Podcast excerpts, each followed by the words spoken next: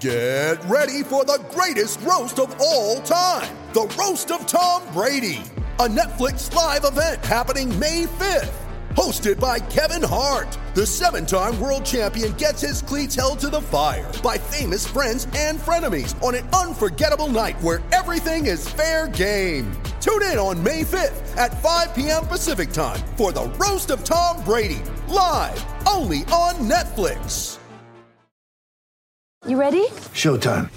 On May 3rd, summer starts with The Fall Guy. Let's do it later. Let's drink a spicy margarita. Make some bad decisions. Yes!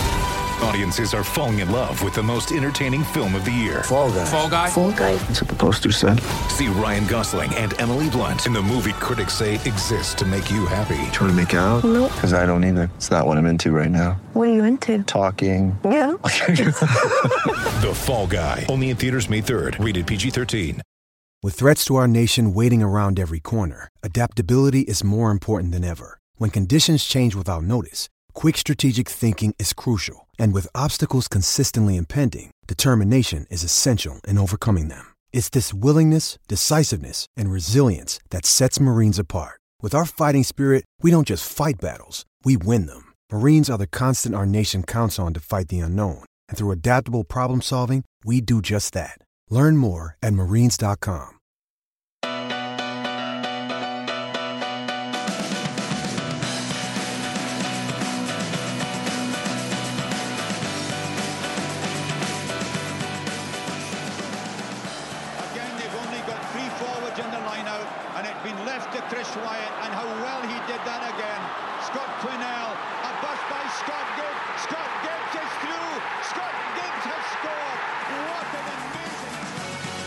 Welcome to this week's episode of the Attacking Scrum podcast, the final episode of the regular season, and with there being no involvement of any of the Welsh sides in any playoffs, consolation trophies, anything like that, me and the mighty Murph are going to have a few weeks off after this as well, aren't we, Murph? Looking forward to it. Yeah, I mean... Not together. That'd be all right, wouldn't it? We'd nip off on a little 2-week jaunt to Tenerife or something. Or just meet over the pub every Sunday for an hour and a half. Yeah, longest season ever. It does feel like that, doesn't it? Yeah. I was trying to think, actually, on this afternoon, thinking back to the kind of 6 years that we've done this. There's been something each season to kind of get excited by. Like even the first season when Wales were rubbish, the Scarlets won the league. And then they had the European Cup run the following year. Then 2019, Wales won the Grand Slam. The following season, we had the World Cup at the start of it. I suppose the COVID season, everything just kind of blurs into one after that. Yeah. But, I think we were just glad to get rugby back. It's hard to think of one that's been quite as almost joyless as this season. Yeah. On all levels, internationally and domestic, arguably one of our regions getting absolutely stuffed by an Italian side could be an all-time low for Welsh rugby. Aside from the one they always trot out, which is South Africa '96, Wales 13. Yeah. It's a job to think of anything lower. Oh, I suppose getting knocked out of a World Cup by Fiji and knocked out by a World Cup by Samoa.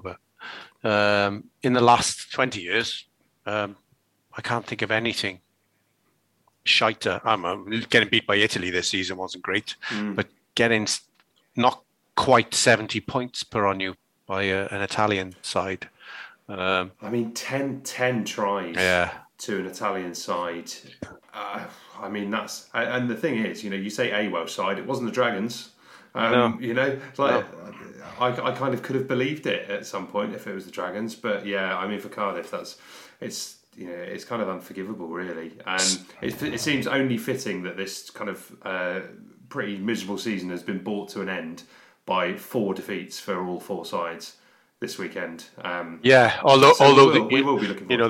There was more effort, more spirit in some of the other games, and. Just briefly on going back to Cardiff I remember when they were supposedly their last ever games at the last ever game at the Arms Park when they were moving to Cardiff City Stadium. I don't know how long ago that was. It must be easily 10 years ago. 08, 09, yeah. Longer than that. Yeah. 08, 09, they got beat by Edinburgh at home in their last ever game on the Alps Park, when Edinburgh was shite at the time. They weren't a patch on what they are now. And that felt like that felt like a bit of a omen, or bad omen. But that, you know, that looks tame in comparison to what happened on Friday. Yeah. Yeah, no, I absolutely agree. And we will be looking back at all four of those fixtures. We're also going to be having a look at the our kind of reaction to the Welsh squad announcement that came out this week.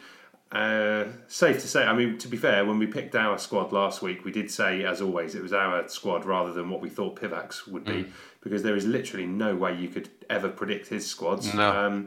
I mean, he's only taking 33 men as well, so we're going to get stuck right into this, Murph. What were your initial thoughts when you saw that side?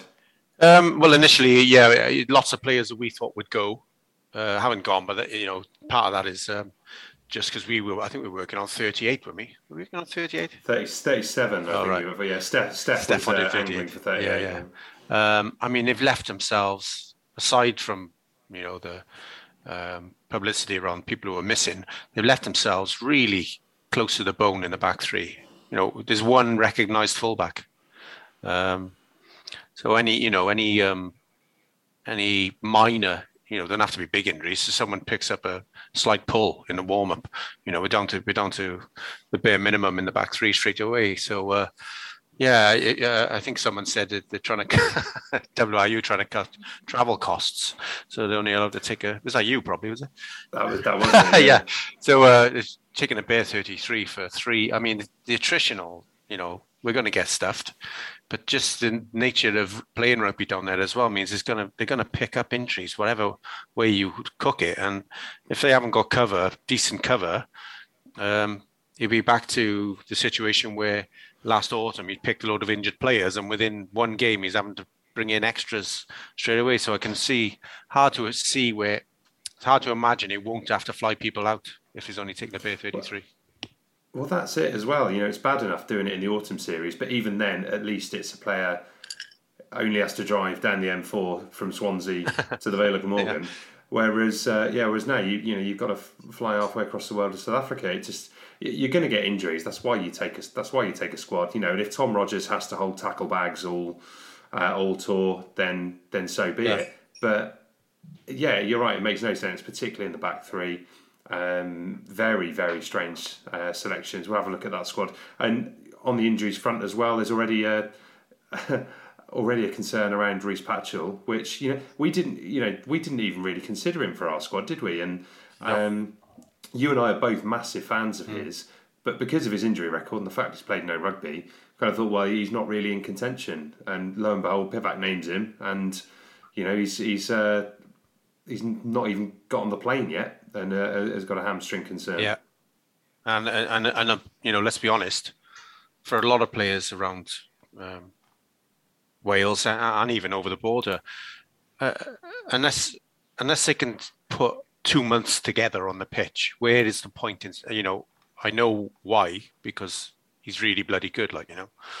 But where is the point in risking him? Because even if he hadn't pulled up yesterday, I wouldn't fancy him to finish at all.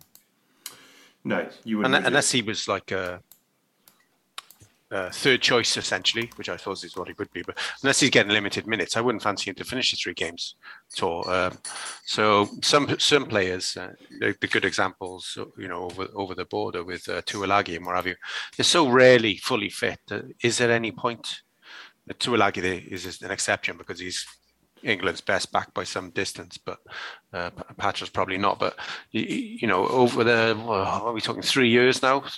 For full 3 years since Patchell has put a run of games together, you know, so durability is a massive part of, regional and especially international rugby, and he just can't stay injury free. So, arguably, I mean, if it's a proper injury, proper hamstring, it probably doesn't go. Therefore, they should just move on to the next.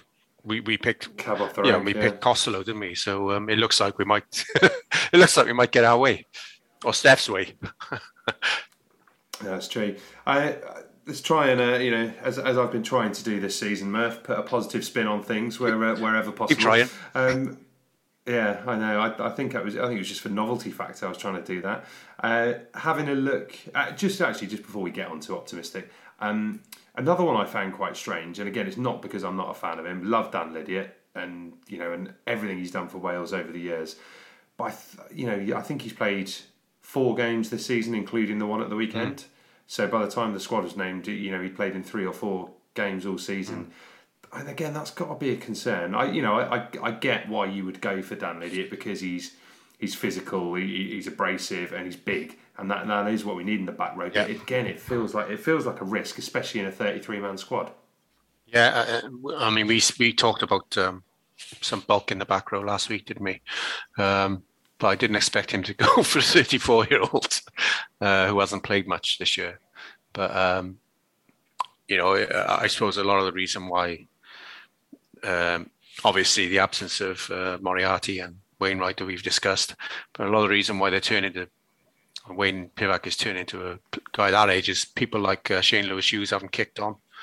And some of the other lumpy up-and-coming back row forwards around the regions just haven't sustained their form. So, I mean, we didn't even discuss him, did we? No.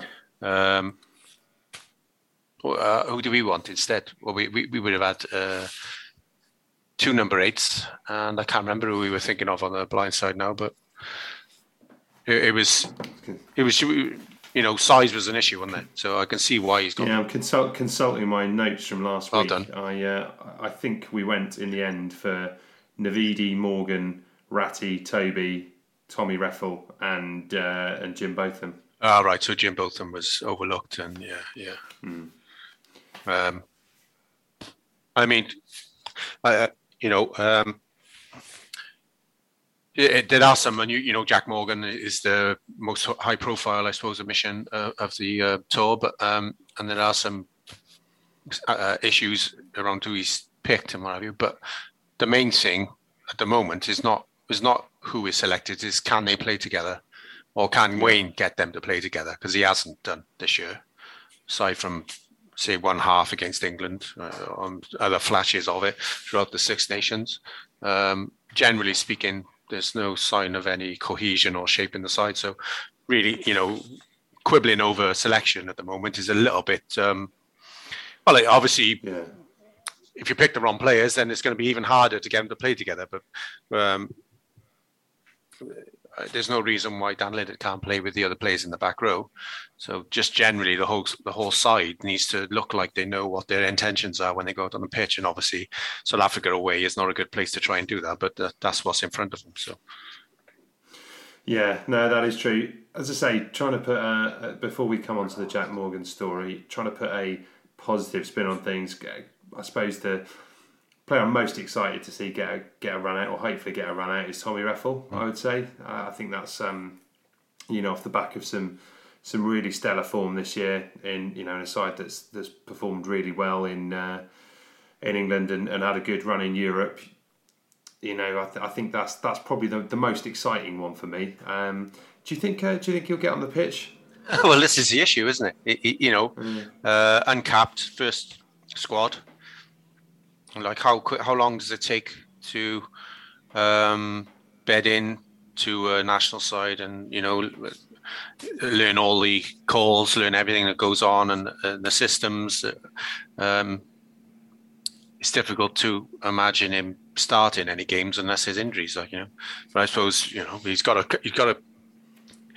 good enough, and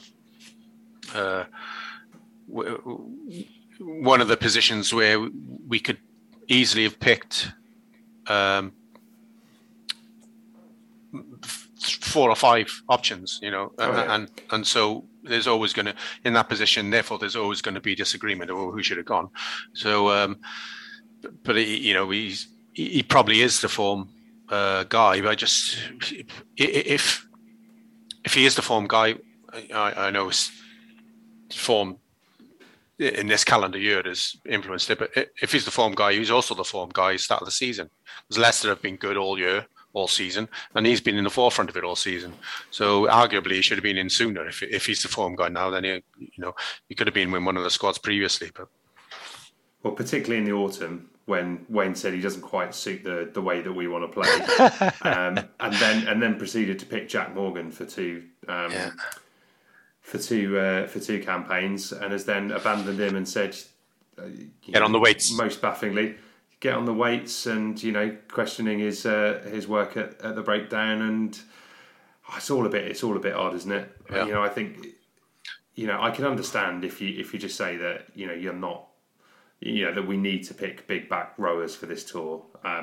But to pick Reffell and Basham ahead of him, who again are both dynamic players, I think you would have to pick Morgan over Basham in that scenario, because he has been in the more impressive form in the last few months. And I don't know. It's just it's a real head scratcher. Well, but Basham kind of got played out of the starting team during the Six Nations, didn't he? Started as first choice and ended up out to the 23, I think. And then has been okay for the Dragons since the Six Nations, but not the best. Harrison Kelly's been the best back row forward at the Dragons for the last few months, and didn't get a look in. And he's a sizable guy, probably more of a progressive selection than Dan Lydiate, I would say, but then you're throwing in lots of uncapped players if you go for Harrison as well. So, going back to some of the quotes there of things that Wayne has said about various selections and why various selections haven't been made and so on. There's a lot of inconsistencies in there, you just pointed out there, and it reminded me of a politician. Just contradicted himself all the time. You know what I mean? Any politician in particular, or just generic? Well, Alan Bastard politician. Yeah, some in particular, and just this era of politicians generally, just say whatever sounds right on the day, kind of stuff. That's it. Yeah, it's what's it called? Post-truth politics, isn't it? Where you just keep saying stuff, and then people eventually either believe you or forget about it. And, first post-truth coach, by the looks of it. That's it. Yeah. That's something to kind of get your teeth into. A really odd squad. Like I say, I think it's the size for me. Sam Parry was another one I thought was an interesting selection. Yeah. He's big. To be fair, he's big. Sam Parry, I like him generally, but he's not played a lot of rugby this year. Compared to previous, we didn't think Leon Brown was fit either, did we? I didn't think no. Yeah. I wasn't expecting Leon to be fit. So nor Josh Adams. Yeah. Nor Josh Adams. And he's got form for picking injured people, like last autumn. So we'll see what happens there. He could end up having to change before they even get on the plane. If people don't make, if Josh Adams' hamstring doesn't knit back together in time and what have you. So we'll see what happens. Yeah, and of course we will be back when the internationals are on to bring you all the reaction to that one. So yeah, you might, you might have to bring your Prozac with you after that one. I think given by how bad we're predicting it's going to be. But yeah, who knows? Hopefully we'll be wrong. I'd love it if we're wrong. Yes. That'd be fucking amazing if we were wrong. Oh, put him on over South Africa in their own backyard. Get him within 5 points. I'd be delighted. Yeah. Yeah. I would say stranger things have happened, but it would feel pretty strange. It would. Yeah. Quite strange, yeah. Right, let's cheer ourselves up by taking a look back at the regional rugby. We got to start with Cardiff, as you say, really. I think as the kind of, obviously the Ospreys have had the best result of the weekend because they've ended up qualifying for Europe, which is which is good. But this whole thing is just so backdoor, isn't it? This winning the Welsh Shield caper. Do you know what? It's a bit like when you get the most improved player for your side. It's like you used to be shit, but now you're not. Here's an award. That's a little bit like the regions. The Welsh Shield is up to guff, and like you say, the Ospreys have scraped into the top. They have, haven't they? Scraped into the top tier of Europe. Yes, they have. Yeah. Well, yeah. You qualify by virtue of that, don't you? Even in the end, that's the only importance of the Welsh Shield. On the whole, the only thing to celebrate in Welsh regional rugby this season is one team has made the European Cup. Well, you have to now. That's it. Yeah. So there has to be a way. No, I mean they are the ones that didn't know, so that's their reason for celebrating. Exactly. That's it. Who knows? Maybe the WRU will axe them, but between now and then, and we won't have anyone in Europe. But yeah, let's look at that Cardiff result. I mean, was absolutely astonishing, and I don't know. I mean, I know they picked an experimental side. That's not an excuse. It just seemed so naive. You know, it smacked actually of Wales versus Italy. It was that kind of, we're going to mix things up, but also, you know, we're going to... It did feel like everyone had taken that game for granted. I'm not even suggesting they're going to win it. I just thought they were going to coast through end of term. You know, let's get out there and see what happens. And I think some senior players really could have helped, you know, didn't put in particularly good performances, which, when you've got a squad full of other young players in there, was a recipe for disaster, and that's exactly how it turned out. And the defending, you know, looked like that. Yeah, I mean, it had the look of a side which was full of players who were about to be released, and from what I can tell, they're not. You know, when a player's contract is up and he knows he's moving elsewhere and he doesn't give a shit and he knows he's just going to have a drink with his mates and then clear off to another club in about 5 weeks' time. There's not that many who are being released because they've all got long contracts, which is one of Di Young's complaints. It was so bad. It's hard to imagine that backroom staff won't be let go. Very hard to imagine, you know, across, I don't know how deep they'll go with it, you know, because they don't even look like they can, from an S&C point of view, they don't even look like they can stay in the fight fitness-wise, you know, to sustain 80 minutes of defending and obviously, ideally, if you can get all of the ball attacking. And just the gaps they leave, you know, they're not joined up in defence, the gaps they leave just gaping, especially... If anyone passes back inside, and it's been like this for weeks, if anyone passes back inside against the Cardiff, they get yardage out of it, whatever happens. And even when, and then sometimes, which is really infuriating, I think, even when there's plenty of defensive cover, they can still carry through contact for a few yards. And there's not enough opposition stopped dead. You know, there's one or two. You know, obviously Navidi can do whatever, but generally speaking, they're just not aggressive enough defensively, and so, you know, that's when there are players there who are plenty good enough to do that sort of thing, because they you know, they do it and have done it for Wales. So, you know, a lot of them are internationals on that side, so you start to wonder how shaky. I mean, I suppose you do it across all unsuccessful sides, but you start to wonder how shaky the dressing room is, and the relationships with everyone else, you know, in the organisation and what have you. Obviously, there's already rumours about the Welsh dressing room after the Italy game. So you do start to wonder, and at times like that, there's, you know, for a regional side or any club side at any level, there's not a lot of option but to change things. So that was like I said earlier, that's pretty one of the lowest of the lows. Yeah, no, I'd agree with that. It just, you know, there was particularly the capitulation at the end.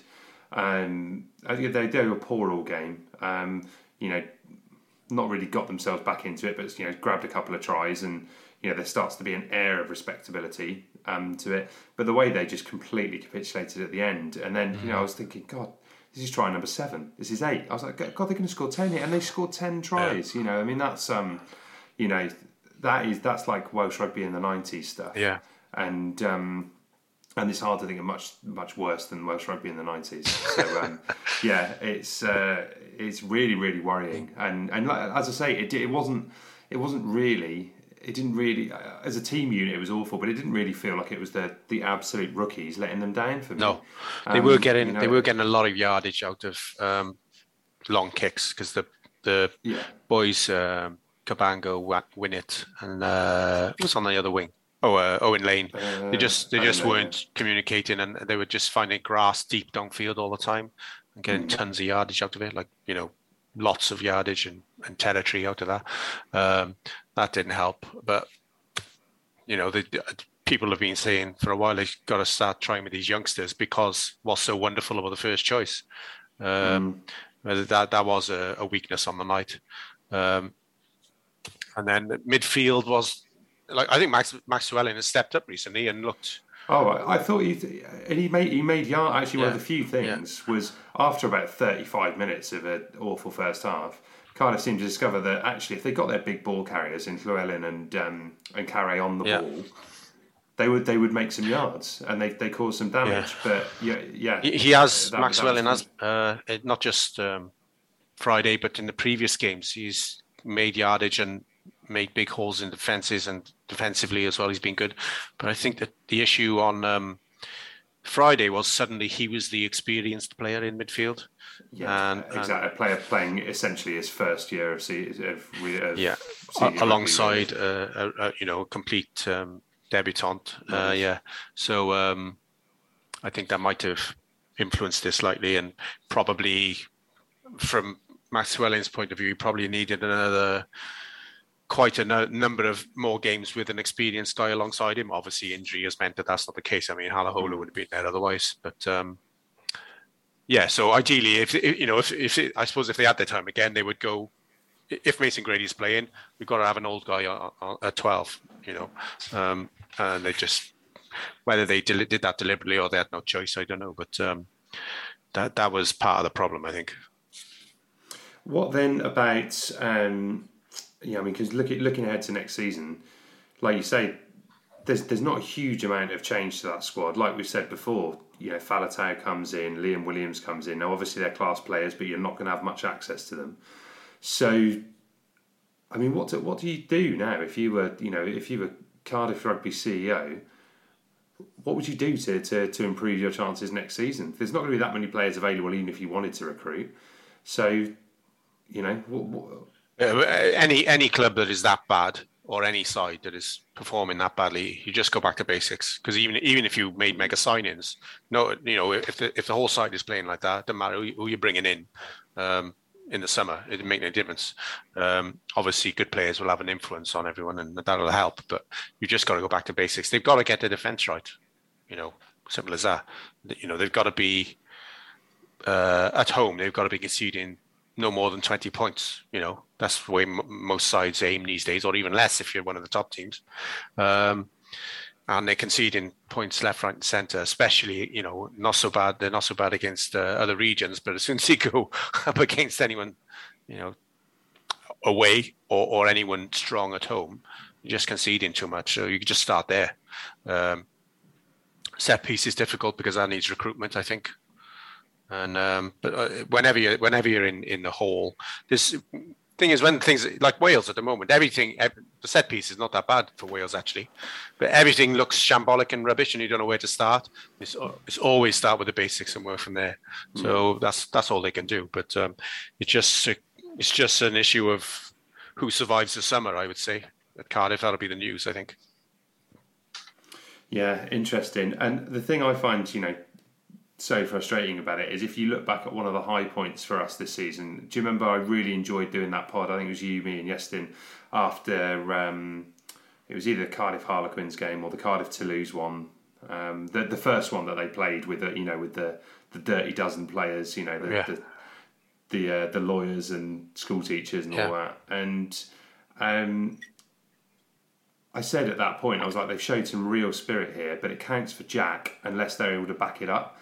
And the same after the Leinster game, it's there's a real worry, and that game yesterday on Friday night was a lack of spirit. There was a real lack of spirit there. One eye on the beach, and that's the stuff that's really, really worrying. Is if that's how your players are, your senior players are going to come out and play, then you've got an almighty problem to get them refocused and come back the next year. And I hope that Dai Young's able to do that.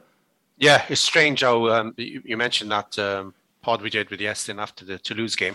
That is pretty much, aside from the Leinster win, I guess, even then, the Toulouse game with a bunch of semi-pros on the pitch feels like the high point of their season. Probably definitely was for the fans, I would imagine. It was just great fun, wasn't it? It was just a great thing to witness. So, yeah, you're right. They've got a big summer coming. Yeah, right. Okay, let's have a quick break. And when we come back after that, we're going to look back at the other three defeats for the Welsh regions. So that's something to cheer you up on a Monday morning. And we are also going to round up the season. But in the interim time, me and Murph are going to get a quick drink and we'll be back.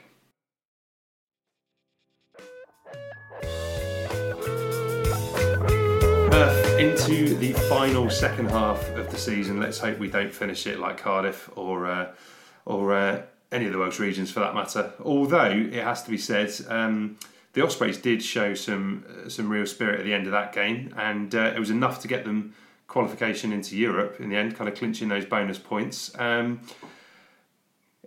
were definitely points in that game where I thought they were going to slip out of touch and the Bulls would kind of run away with it, but there is a degree of metal and niggle and grit, I think, about that Ospreys team when they've got all their first choice players around. That I think is something that they can build on going into next year. I'm not saying they're going to go on a European Cup run or win the league or anything, but there's definitely a degree of steel to them that if they can put in that, if they can show that every week, then I think there's something to build on at the Ospreys. Yeah, they look in the obviously league position as well, but they look in the best shape of any of the regions. And a few weeks ago on here, I called it Scarlets are probably our strongest region, and then they've done nothing but get tonked by the Ospreys since, twice I think. Since I said it, they had one heavy beating anyway off the Ospreys, and they lost the Ospreys and the Dragons, didn't they? Yeah, and Scarlets have got the excuse of a big injury list, but it struck me that all of a sudden the Ospreys, who've been kind of limping along in a way all season, with lots of British Lions missing from their starting team, suddenly there's only one player missing, and that's Tipperick. It seems like out of nowhere everyone's back, and only Tipperick is missing, and that is showing up in their results. They started really well, I thought. On was that Friday or yesterday? Yesterday. Yeah, it was yesterday. And kind of obviously the Bulls, the strongest of their sides down there. It's between them and the Stormers. Yeah, you're right. In the end, to get a losing bonus point and the tries has been an issue for them all season. They put a graphic up before the game showing that they've won as many games as people quite further up the league than them. They just haven't got the bonus points to match, and so I guess that's part of the issue. When you've got all your quality on the field, suddenly the tries come back and. It all looks much easier. So same for any of the regional sides. Their first team is okay, but as soon as they have to make changes, they haven't got the depth. So fingers crossed, because we really need someone in regional rugby to have a good season. That's what we really need. Yeah, well, exactly. I mean, otherwise it will just be you and me moaning. I know we say that this podcast is just you and me moaning all the time, but there will be nothing left to do. We'll become a cliche of our actual persona. Or you could just become a championship podcast, no problem. It'd be difficult for you to catch any games, I'll be honest, but I'll be well in. Yeah, no, that's true. Actually, We'll mull that one over, Murph. Actually, maybe that'll be the Patreon special for those Murph superfans who can't get enough of you. It'd be literally like hardcore supporters from Mr. Ronda listening in to slag me off over something I've said about a result on the weekend, which they would be prone to doing anyway, even if I wasn't talking about them. You'll become the Piers Morgan of Welsh Championship. Yeah, rugby. Not up for that. Not up for that. I don't mind being unpopular, but I don't want to be the Piers Morgan of anything. Just having a look at the Ospreys' kind of recruits for next season. Again, they've not done a huge amount. Obviously, kind of Harry Deeves has got a full-time contract now. I think he's another really bright prospect. I like him a lot, actually. Join the queue, Harry. Yeah, exactly. And then Jack Walsh has come in from Exeter as well, who I don't know a great deal about. They've got a massive squad, haven't they? You know, Lonsdale, another one, and just... Lonsdale's Dragons. I know, but he was Exeter, wasn't he? Didn't he sign for Exeter? Oh, sorry, Exeter. You know, they're all boys I've never seen. As you know, I watch a lot of Gallagher Premiership. They're all boys I've never seen on the pitch for Exeter. Mm. You know, they've got such deep resources over there. That's why I suppose they can let these guys go. Yeah, and then I suppose there's been a couple of other players who've come into the Ospreys mid-season. So Scott Baldwin coming back. Sam Moore's come from Cardiff, who I don't think has played a game yet. Yeah, I mean the big if, but if they can get him fit, he'd be. I think he's a big asset, but that has been the problem. They never got him fit at Cardiff, no. And he never really played many games. But he did have a few run-outs of the RFC.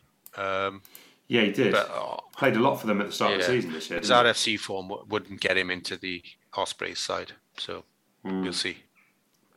Yeah, well, I say it's kind of taking a bit of a gamble on that, really. But yeah, again, like you say, it's all about keeping those that first team fit, really. And it's a big ask. One thing I did think, I thought Michael Collins looked a lot more comfortable at fullback than he did at centre. I know he's not got the biggest amount of gas, but he's generally got a good kicking game and plays what's in front of him quite well, and his positioning's good. And obviously, I remember him playing there for the Scarlets beforehand, anyway, but. I don't know whether that's going to be a longer term thing, or that's just a temporary measure. Yeah, I don't. They're lucky that they can move him around now because George is back basically, and frees things up. And I thought George got caught out of position a few times defensively, or exposed maybe rather than out of position, and people got around the outside of him or half around the outside of him a few times, but that. Obviously, there's going to be rustiness having been out for a full year. The only trouble is he's shown to be rusty, but his next game is likely to be South Africa away. So, exactly, yeah. We'll see what happens there. which I'm almost certain he will start in. So, yeah, me too. Yeah, there we go. That's again another cheery one to look forward to there, Murph. While we're kind of rattling through this, the Dragons managed to complete the most miserable season at home ever. So getting through an entire season without winning a game at Rodney Parade. Didn't see this game. Yeah, I mean, I in a way you did, because it was the same as every other bloody Dragons game this season. Started quite. Just copy and paste from a previous match. Copy and paste. Yeah, started quite brightly. Set piece didn't function. Managed to not be able to throw very, very simple passes to one another, and then the kind of the wheels came off. So I think, to be honest, you probably have seen this game. But to go back, to go to your point about it being embarrassing, one of the sides losing by 10 tries to an Italian team, any side playing at Rodney Parade to get through a whole season and not win a game is just so depressing, because even when the Dragons were rubbish, even under some really ropey sides that they've had over the years, they've won the odd game at home. It's hard not to. Do you know what I mean? There comes a point where it's just like, it's harder to go a whole season without winning at home than it is not to. It's astonishing, really, and. We've said before that things have got to change. There's a lot of talk doing the rounds at the rugby paper today that there is going to be another coaching appointment. So potentially Dean Ryan moving upstairs to either some kind of I don't know whether it would be a director of rugby with a head coach or some kind of mentor type role, head of recruitment type. Get him as far away from the players as possible, by the sounds of it. Well, yeah, and look. Obviously, the results it doesn't warrant a great deal of faith. But at the same time, like we've said before, all of those players that they've brought in are Dean Ryan players, aren't they? They're all grafters, and so I don't know. I could see if it was a if it's a kind of head coach type thing, then maybe that would work. But He's worked at like the Ospreys, I think, in the past, and they have like John O'Gibbs there. Not for long enough. He ended up in France, but he was kind of working underneath someone else whose name slips me. But that kind of scenario can work at other clubs. But you know, we've heard two players who've left the club indirectly complain about the coaching staff. So it wouldn't be any surprise to anyone if they try and bring someone in. If I'm honest, I would ignore the Tavis Noel comments because the guy really has drifted from region to region and never made much of a new impression at any of them. Yeah. You know, talented player, but really, you know, I think that was you can see how Dean Ryan and Tavis Noel are like chalk and cheese. You know, like you can see how that wouldn't work. Who's the other one? Jamie Roberts. Oh, Roberts, yeah. Which again is a different, you know. He's had a few clubs in his time as well. Well, that's true. Yeah, absolutely. So yeah, it's a tricky one. It's a tricky one to kind of decipher. But like we said before, the thing is now he's got a squad full of his type of players, and if he can't get a tune out of them really bloody quickly, then he has to move on. So I just don't know whether trying to change things now is a positive step, or actually it's going to be a retrograde one because whoever comes in goes, "Well, I don't want these kind of players." You know, I don't. You just need someone, whoever can get some home wins out of that squad of players who are going to be there next season is who I want to see in charge of them. Not asking for much, really. A couple of wins at home. Yeah. When you play two Italian teams, one fairly average South African team, you know, Cardiff. You know, there should be some wins at home there. Yeah, and you know, from what you said tonight, just a skills coach, you know, a top quality skills coach, not a guy who's going to put a great attacking shape together or revolutionise the way they play. Just literally executing handling skills at a higher, much higher level than they do now would put them in a position where they might win 2 games next year at home. Yeah. Yeah, exactly, and we'll all be rejoicing. So yeah, I don't know. Yeah, it's again really, really disappointing way to end the season, but you know, finishes the way it started really. And then the Scarlets. This is the one game I haven't seen actually, but a win for the Stormers. Scoreline made it look pretty close. Was that the reality of it? Yeah, or 21-all with a few minutes to go, and then surprise, Stormers scored. Of the two sides, they look more likely to score again than the Scarlets did. I have to confess, I was flicking back and forth between this game and whatever was on BT Sport at the time, so I wasn't watching it religiously, but I was following.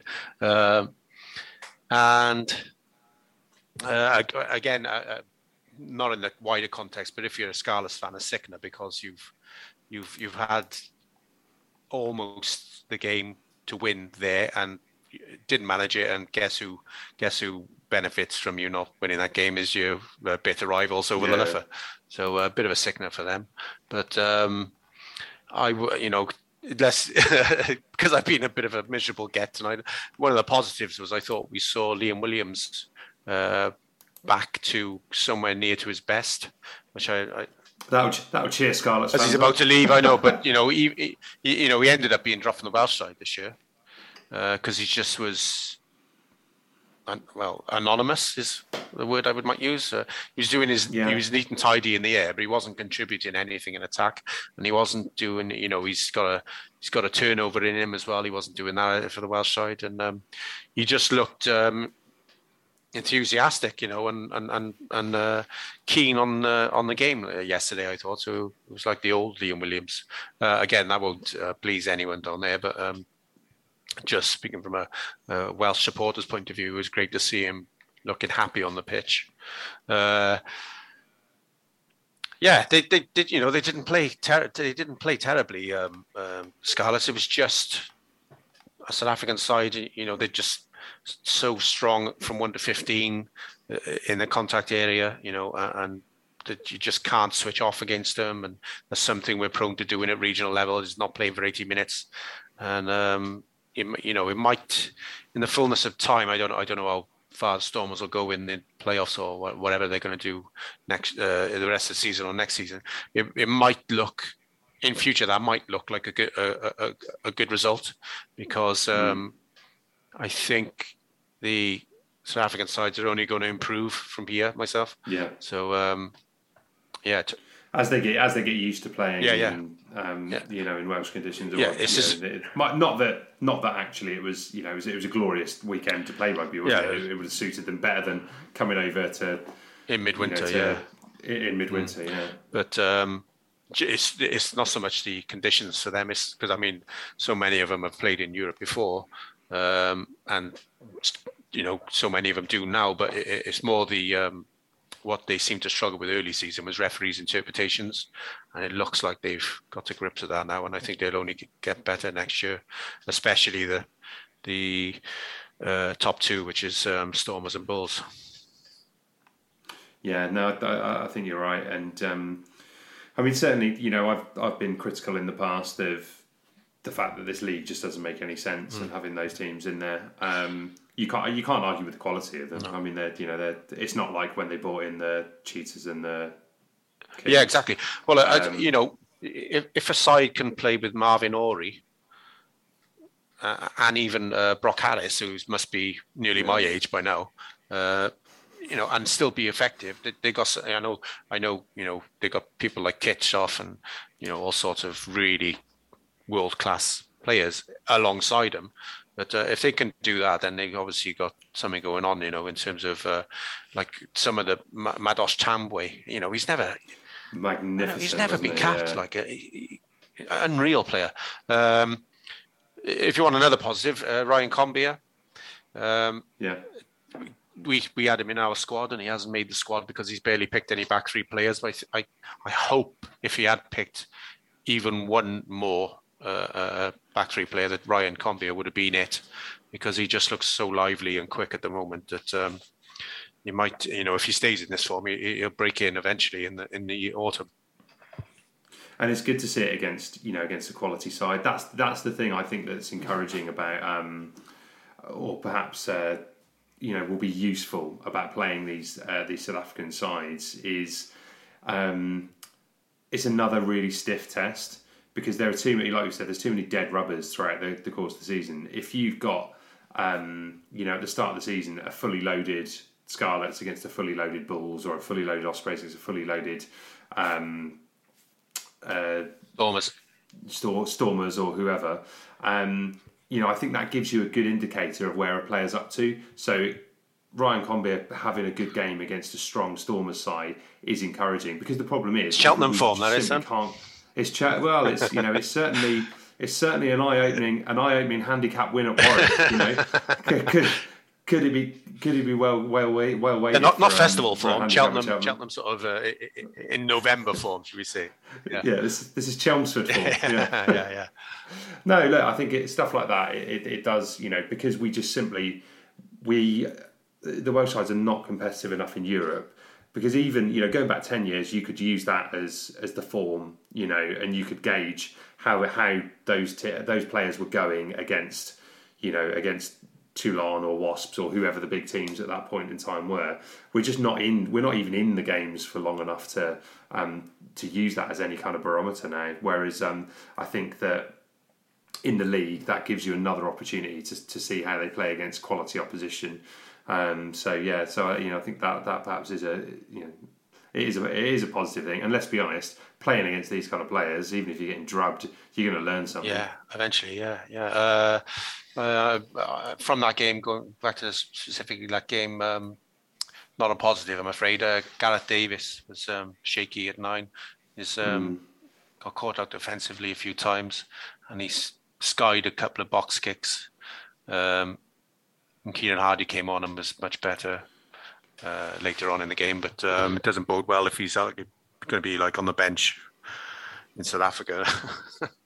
Meanwhile, Rhys Webb had another fine game. I thought, just constantly looked a threat and tied men. Influential in every single game he plays.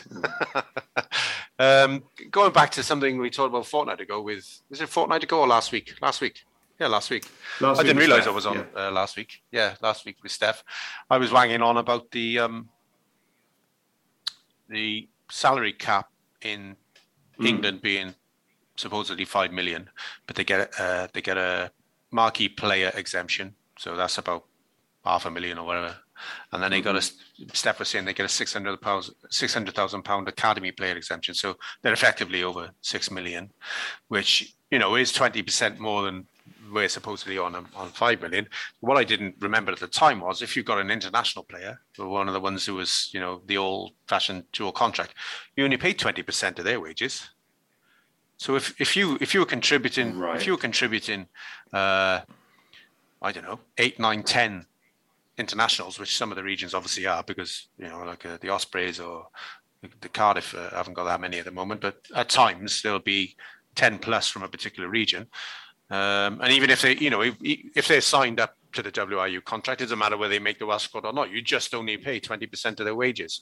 So if you've got 10 players in your squad who are on these WIU dual contracts, the WIU is paying 80% of their wages. You're only paying 20%. So all your best, inverted commas, players are cheap as fuck.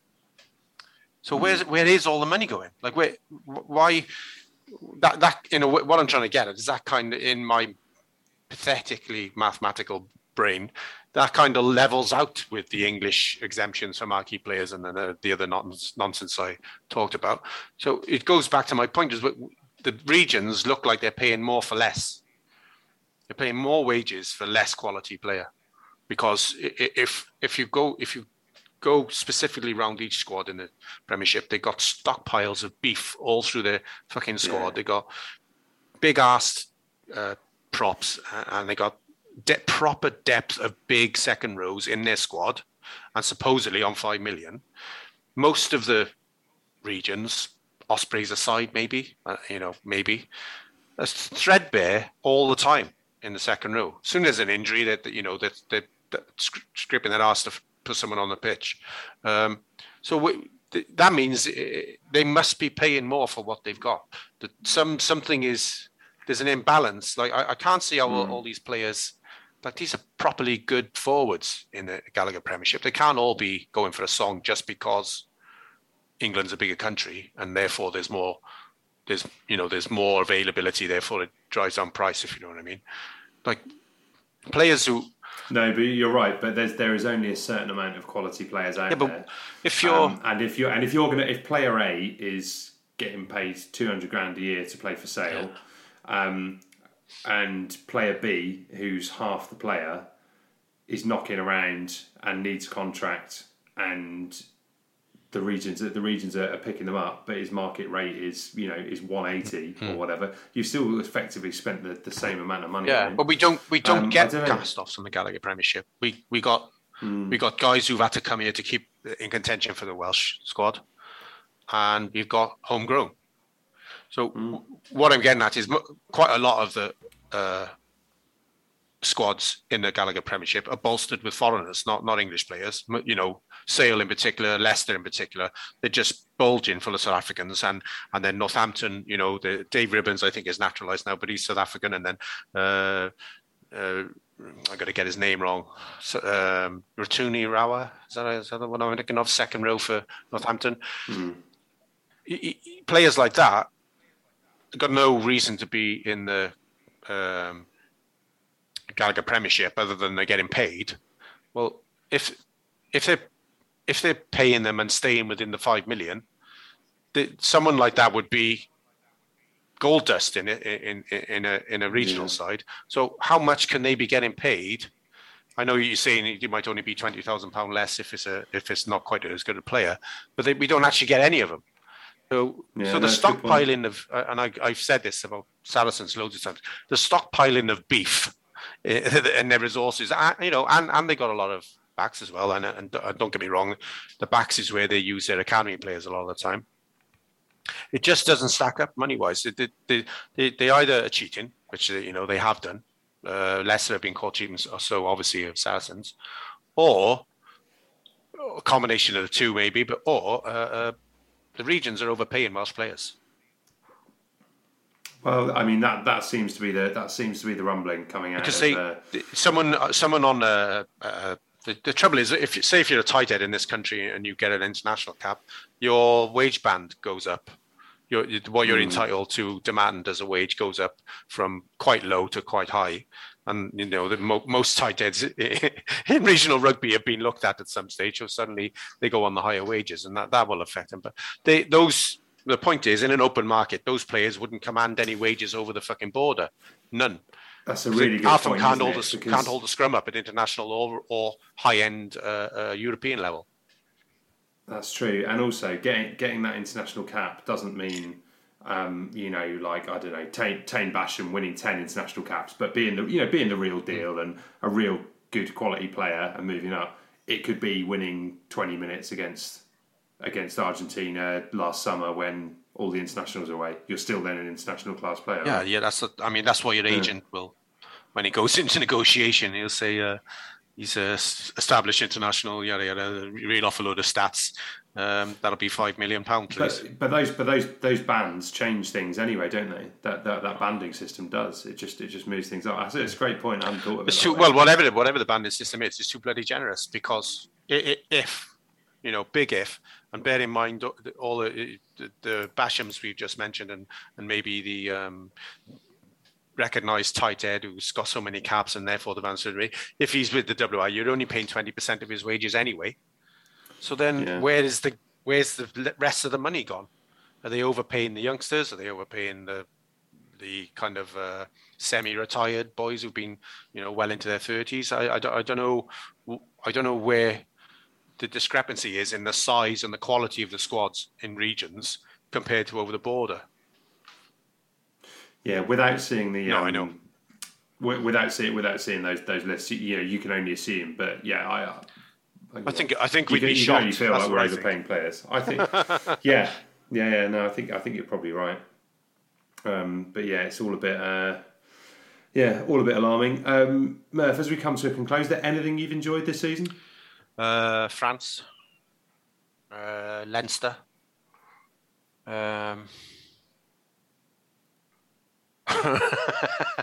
Some of the individual tries that Rhys Sammet has scored for his club, unfortunately, and not for his country.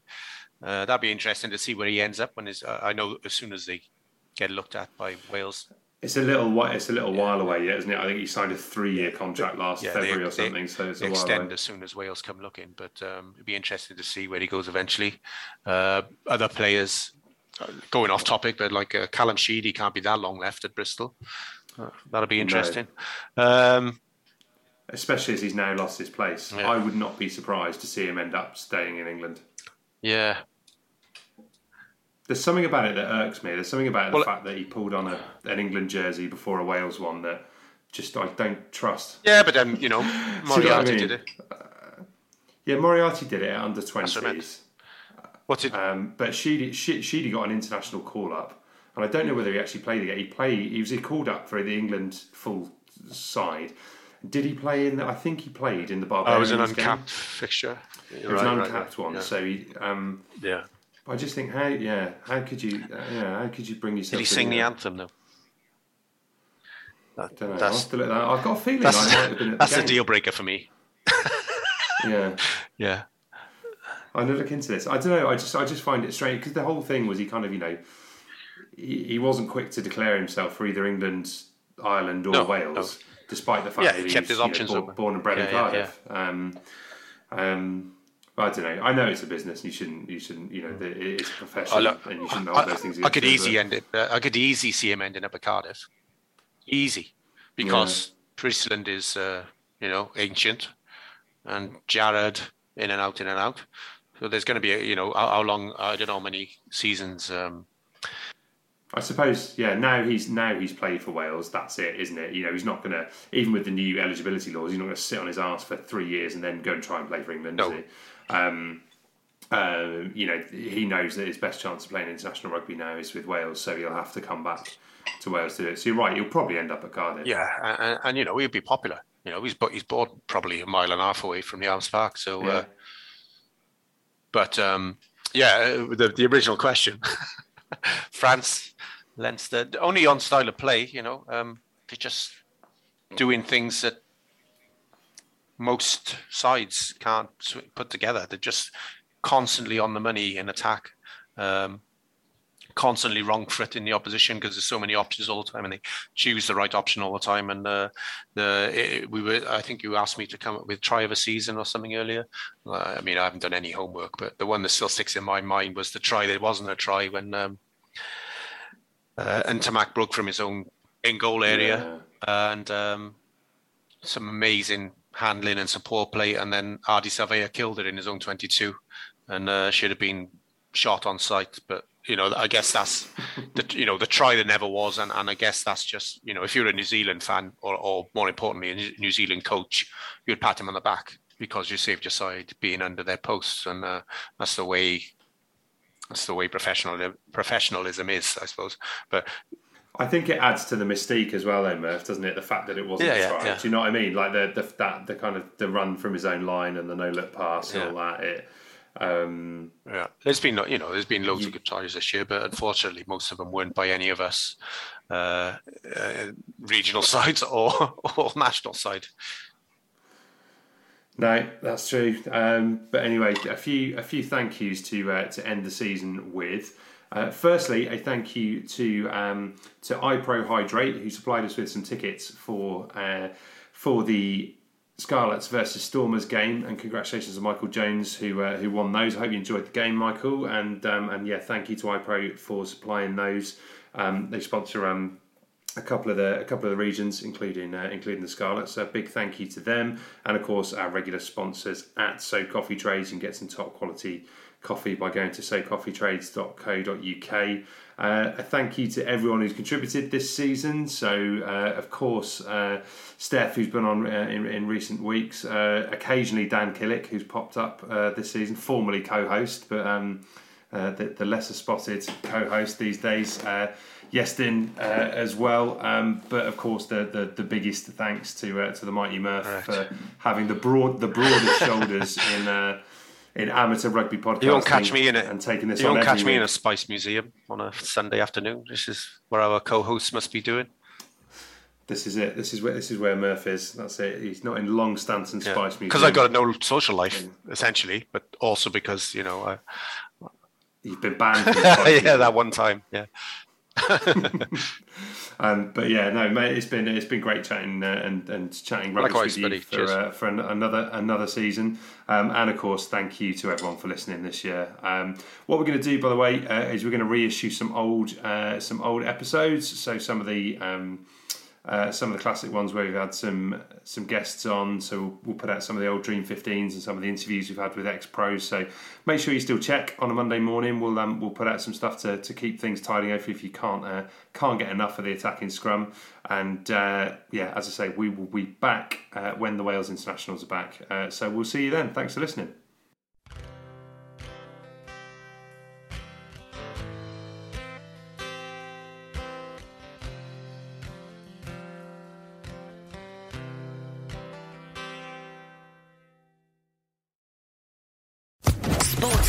Podcast Network.